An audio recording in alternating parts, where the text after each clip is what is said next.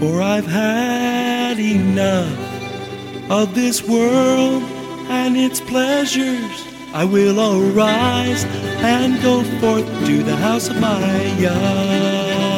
I will arise and go forth to the house of my Father. I will arise and go forth to the house of my Yah. House of my Yah.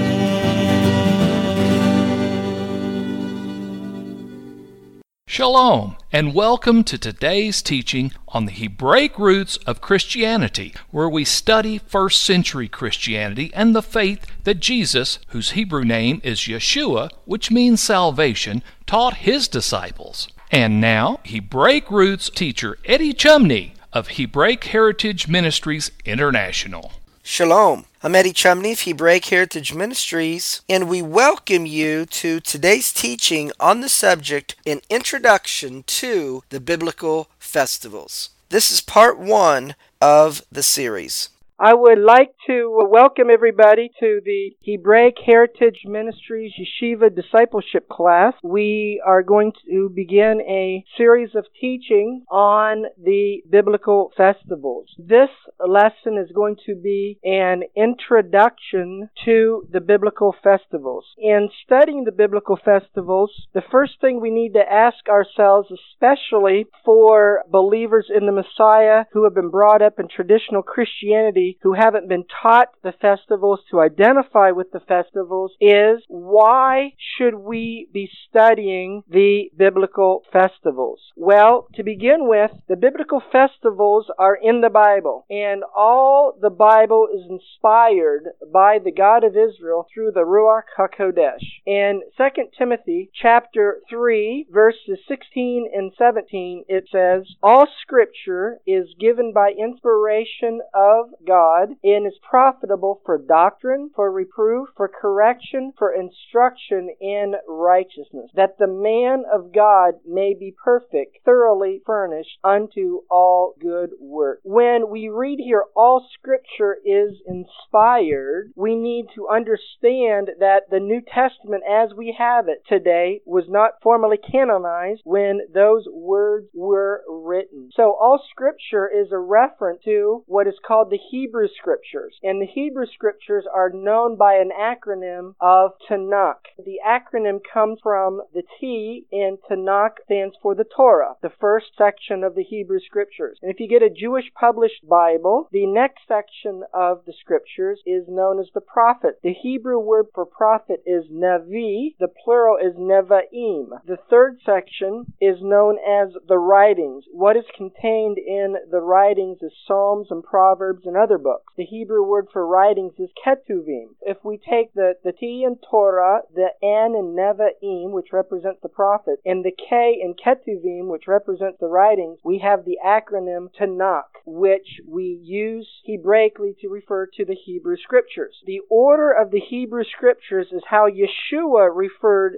to them in Luke chapter 24 in verse 44. And he said unto them, These are the words which I spake unto you while I was yet with you, that all things must be fulfilled which were written in the Torah of Moses, and in the prophet, and in the Psalms concerning me. So Yeshua made reference to the Hebrew scriptures in the order that they appear in a Jewish published Bible today. What are some other reasons why we should study the biblical festivals? Well, it tells us in Colossians chapter 2 verses 16 and 17 that the biblical festivals are a shadow of things to come. Notice to come is future. The substance of them, the body of them, teaches us about the Messiah. Often in traditional Christianity, Colossians chapter 2 verses 16 and 17 is quoted as a proof text of why we shouldn't be following the biblical festivals. Actually, I would say just the opposite. It should be a proof text of why we should. It says, Let no man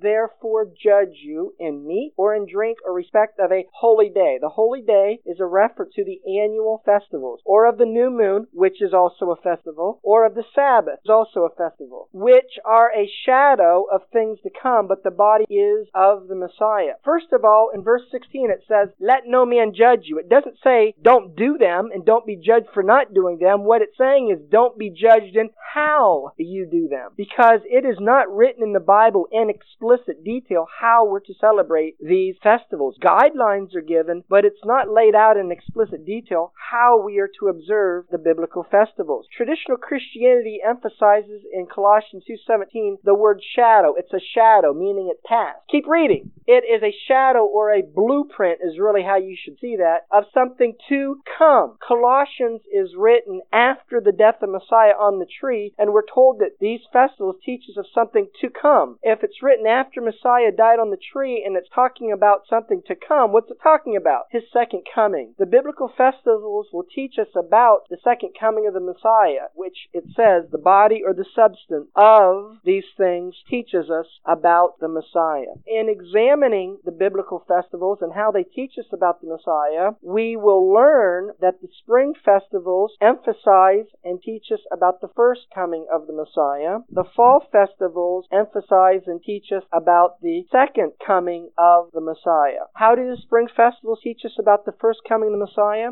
When we examine the events surrounding the death, burial, resurrection of the Messiah, the scriptures will teach and explain to us that Messiah died on Passover. He was in the ground the very next day, which begins the Feast of Unleavened Bread. Messiah was resurrected three days after he was put into the ground. He would have resurrected on first fruit. In 1 Corinthians chapter 15, it links the resurrection of Messiah with first fruit. Fifty days following first fruit is the Feast of Shavuot or the Feast of Pentecost. This is the day of the outpouring of the Holy Spirit in Acts chapter 2. The fall festivals will teach us about the second coming of the Messiah. What are some of the major events of the second coming of the Messiah? The resurrection of the dead. The resurrection of the dead, the literal individual resurrection of the dead of believers in the Messiah, will happen on the Feast of Trumpet, traditionally called Rosh Hashanah, the head of the year. In talking about the resurrection of the dead, traditional Christianity, when you speak of the resurrection of the dead, usually exclusively focuses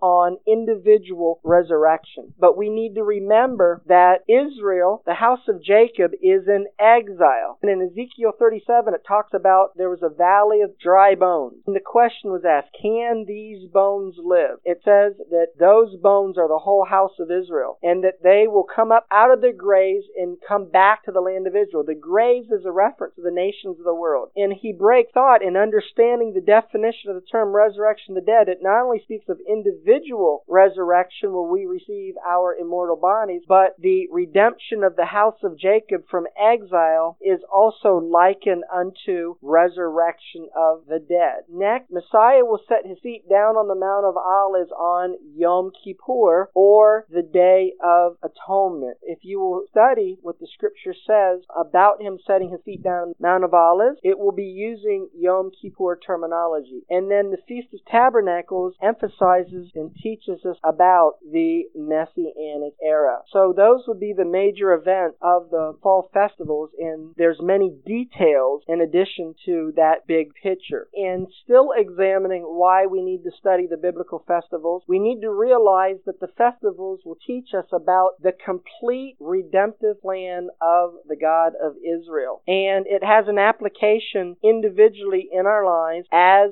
believers in the Messiah. Because Passover is all about leaving Egypt. Egypt is a type of the world in the world system. It says in Deuteronomy chapter 6 and verses 23 and 24 that the reason why the God of Israel brought his people out of Egypt was to take them to the promised land. The reason why he saves us is to perfect us and he desires for us to be his bride. He wants us to be a people who will serve Messiah and be dedicated to the service of the kingdom of the God of Israel. So individually the festivals will teach us about coming out of the world and the promised land is fulfilling the will of the God of Israel in our lives, fulfilling the calling that he has on our lives. And he has a unique calling and a unique task for each and every person, especially believers in Yeshua as the Messiah. How can we make the link that coming out of Egypt Egypt is analogous to leaving the world and the world system when we put the blood of the Lamb upon the doorpost whenever we accept Yeshua into our hearts and our lives? How can we apply that event to our lives individually and personally? That is because we are told in the scripture that each generation needs to see themselves, each person needs to see themselves that they came out of Egypt. We are admonished to do this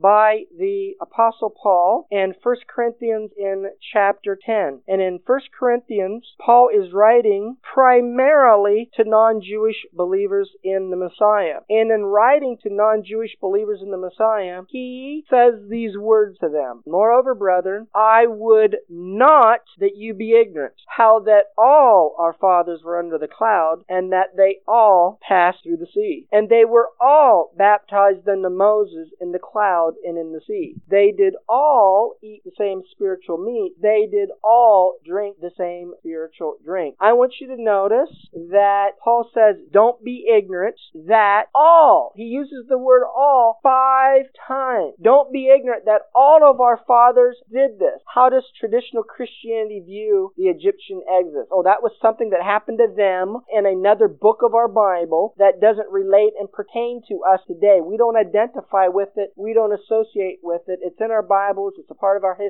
understanding who we are, but we don't personally identify with it. Paul says to identify with it. He says, don't be ignorant that all of our fathers were under the cloud and that they all passed through the sea. They all were baptized in the Moses in the cloud and in the sea. They all did eat the same spiritual meat. They all did drink the same spiritual drink. Wait a second. All did this? Do you realize that that's not literally true? My father and my grandfather didn't literally come out of Egypt. Your father and grandfather didn't literally come out of Egypt. The apostle Paul's father and grandfather did not literally come out of Egypt. So when he says don't be ignorant all of our fathers did this, that obviously is not literally true. So does he not know what he's talking about? Is he telling us a lie, something that's not possible? Or is he trying to communicate something to us that is valid through Hebraic thought, but is not valid through Greek logical thought? Well, all of our fathers passing through the sea is in fact a Torah concept. And we all know our Bibles well enough to realize that when Paul is writing and speaking and referring to the Exodus and says, don't be ignorant that all of our fathers did this, that all that he was doing was quoting from the Torah, right? He's just teaching you Torah. Well, in fact, that is the case. Where in the Torah is Paul quoting and making a reference to? It is in Deuteronomy chapter 29, verses 12 through 15. It says that you should enter into covenant with the Lord your God and into his oath with the Lord your God makes with you this day, that he may establish thee today for a people unto himself, that he may be unto you a God, as he has said unto you, and as he has sworn unto your fathers, to Abraham, to Isaac, and to Jacob. Look at this, verse 14. Neither with you only do I make this covenant in this oath, but the covenant and the oath that was made at Mount Sinai is being made with two groups of people. With him that stands here with us this day before the Lord our God, and it's being made also with him that is not here with us this day. What group was Paul referring to when he said, Don't be ignorant that you were there? Well, obviously, you're a part of the group that wasn't there that are supposed to see themselves as if you're there. You weren't there, but you were there. This is repeated for us in Exodus chapter 13 and verse 8. And you shall show your son in that day. Now, what period of time is in that day? In that day is sometime in the future, in future generations. Tell your son in, in succeeding generations. But Hebraically, the phrase in that day is an idiomatic expression for the Messianic era. So we'll still be telling our sons in the Messianic era that the God of Israel brought them out of Egypt, and we'll be doing this in the celebration and the remembrance when we do Passover. And you shall show your son in that day, saying, This is done because of what the Lord did for me when I came out of Egypt. But wait a second. Do you realize that the son in that day did not literally come out of Egypt? But the commandment is to tell your son that he did come out of Egypt. So it's not literally true. So how can it be a valid commandment? That's because it is a Torah concept. It's a Hebraic concept that you are a part of the covenant that the God of Israel make with his people if you are in covenant relationship with the God of Israel. See, the God of Israel may have made a covenant with Abraham, but you can still be a part of that Covenant, even though you weren't physically there when he made the covenant with Abraham. So we need to understand that the feasts were given for our learning. 1 Corinthians chapter 10 verse 11. Now all these things happened unto them for examples, but they are written for our admonition. Look, upon whom the ends of the world are come. The things that happen to them are admonition and instruction for those who are living in the end of the ages. Why would those in the end of the ages need the encouragement and the understanding of what the God of Israel did when he delivered his people out of Egypt? Why would the people in the end of days need to identify with that and be encouraged by that? If,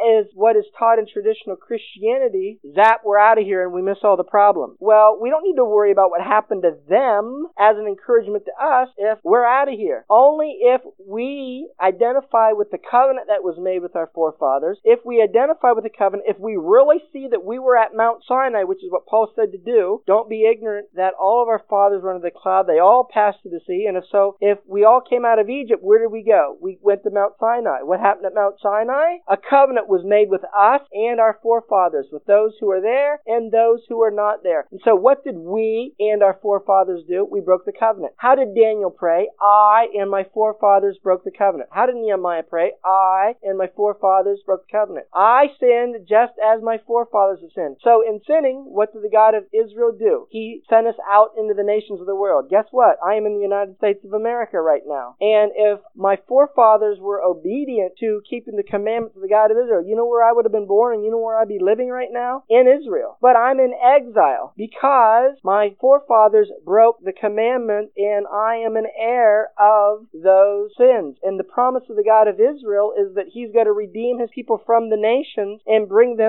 back to the land of Israel. How do we understand him redeeming us from our being scattered in the nations? It's likened unto the historical Egyptian redemption. So we need to understand what happened historically in the Passover because in the future we're going to have an event just like it upon whom the ends of the ages are come and it is going to be a parallel here in the end of days what happened back then. So in Romans chapter 15 verse 4 it also says whatsoever things were written aforetime were written for our learning that we through patience and comfort of the scriptures might have hope. The biblical festivals were carried out in a literal manner. A literal people went to a literal place and they expressed themselves through literal services. It has a spiritual application. Everything that was done naturally has a spiritual application. It is for our learning, our instruction. So the natural was given to understand the spiritual. And 1 Corinthians 15, 46 and 47 it says, Howbeit that was not first which is spiritual, but that which is natural. Afterward that which is spiritual. For the first man is of the earth, earthly. That's Adam. And the second man is the Lord from heaven. The second man is Yahweh from heaven. That is Yeshua. By studying the natural, we can understand the spiritual. 2 Corinthians chapter 4 verse 18. While we look not at the things which are seen, but the things which are not seen. For the things which are seen are temporal, but the things which are not seen are eternal. The God of Israel wants us to walk in the spiritual, eternal truths of His kingdom and have that heart relationship with Him. He gave us the external to teach us the spiritual truths. There are four important elements and aspects of the festivals that in studying them we need to keep in mind. Number one, all the festivals literally are associated and connected with agriculture. They're agricultural festivals. Number two, all the festivals are historical. They've, they've already been given by the God of Israel, shown how to perform them, but they are prophetic. They have a spiritual application, both individually and as it relates to the Messiah. Number three, all the festivals will teach about the redemptive plan of the God of Israel through Yeshua the Messiah and the restoration of all things through him. And number four, all the festivals will teach about our personal relationship with Yeshua the Messiah. So as we study the festivals, we are going to examine them on an individual level and application and also as they relate and pertain to Yeshua the Messiah. Another reason why we study the festivals, the festivals are blueprint of the redemptive plan of the God of Israel through Yeshua the Messiah. And once again, we will reiterate the festivals will teach us how we are redeemed from Egypt, which is the type of the world and the world system, by putting the blood of the Lamb Lamb, that is the blood of Messiah, upon the doorpost, that is our heart, which is the celebration of Passover or Pesach, and how we grow from children in the kingdom of heaven with a slave or a worldly mentality. That's what happens when we come out of Egypt. We still have a mindset of the world, the world's ways, the world's systems, and we have a slave mentality. And we come out of that into Messiah and we learn and we grow in full spiritual maturity by walking in the will of the God of Israel for our lives so that we can journey and fulfill our spiritual promised land, which is associated with the Feast of Tabernacles or Sukkot, which is known as the season of our joy. So if we're studying the feast, what is the definition of feast? Leviticus chapter 23 verse 2 it says, Speak unto the children of Israel and say unto them concerning the feast of the Lord, which you shall proclaim to be holy convocations. Even these are my feasts. Notice when we read the word feast, it is the Hebrew word moed. It is Strong's number 4150 in the Strong's dictionary. James Strong wrote a concordance where he assigned an arbitrary numerical value to every Hebrew word in the Hebrew scriptures and to each Greek word in the Brit Hadashah or the New Testament. So the word feast here in Leviticus 23 2, the Hebrew word moed, means an appointed time, a set time, an appointed time. It is also a reference to an appointed place and an appointed season. So it says these are the set appointments of the God of Israel. Now in Leviticus chapter 23 verse 6 it says, On the 15th day of the same month is the feast of unleavened bread unto the Lord. This word feast is the Hebrew word hag and it's the Strong's number 2282. The word hag comes from the Hebrew root word hagog, which is the Strong's number 2287. So hag, which comes from hagog, means to move in a circle, to march in a sacred procession, to celebrate, to dance, to hold a solemn feast, or a holiday. So these are set appointments, moeds, of the God of Israel, and they are circular. They are to be performed on a yearly basis. Continuing on in Leviticus 23 verse 4, it says, These are the feasts of the Lord. They are holy convocations. Holy convocation is the Hebrew word mikra. It is the Strong's number 4744. And the Hebrew word mikra means a rehearsal. So these are set appointments, moed, of the God of Israel that are to be performed yearly, hag, and they are rehearsals. So you are rehearsing something. Well, when you rehearse, you rehearse for the day when you will actually be doing the real thing. You're rehearsing for the real thing. You're preparing and understanding and identifying with the real thing. By examining the Hebrew words regarding the celebration of the festivals, they are rehearsals of fixed appointments by the God of Israel that are to be performed yearly by a sacred assembly of the God of Israel's chosen people at a fixed time during a fixed time or season. Well, that's going to conclude part one of the series on the subject An Introduction to the Biblical Festivals. Shalom in Yeshua the Messiah. Amen. Thank you, Eddie. This is Stephen Morgan, and all of us here at Hebraic Heritage Ministries pray that you have enjoyed today's teaching. If you've been blessed, will you help us to share this message with others? Hebraic Heritage Ministries is supported by your generous financial gifts. In order to help you in your studies and to help us share this message with others, we are offering today the DVD Yeshua the Lawgiver for free for a love gift of any amount to the ministry. Hebraic Heritage Ministries also offers a monthly discipleship program. If you are interested in starting a fellowship group in your area, let us know. We would like to help you. Please contact us for more details. Our website is hebroots.org. That's H E B R O O T S dot O R G. We would like to hear from you. Please send us an email. Finally, in order to take advantage of today's free offer, please mention this product offer and please mail your love gift to Hebraic Heritage Ministries, P.O. Box 81, Strasburg, that's S T R A S B U R G, Ohio 44680. Until next time, may Yeshua richly bless you.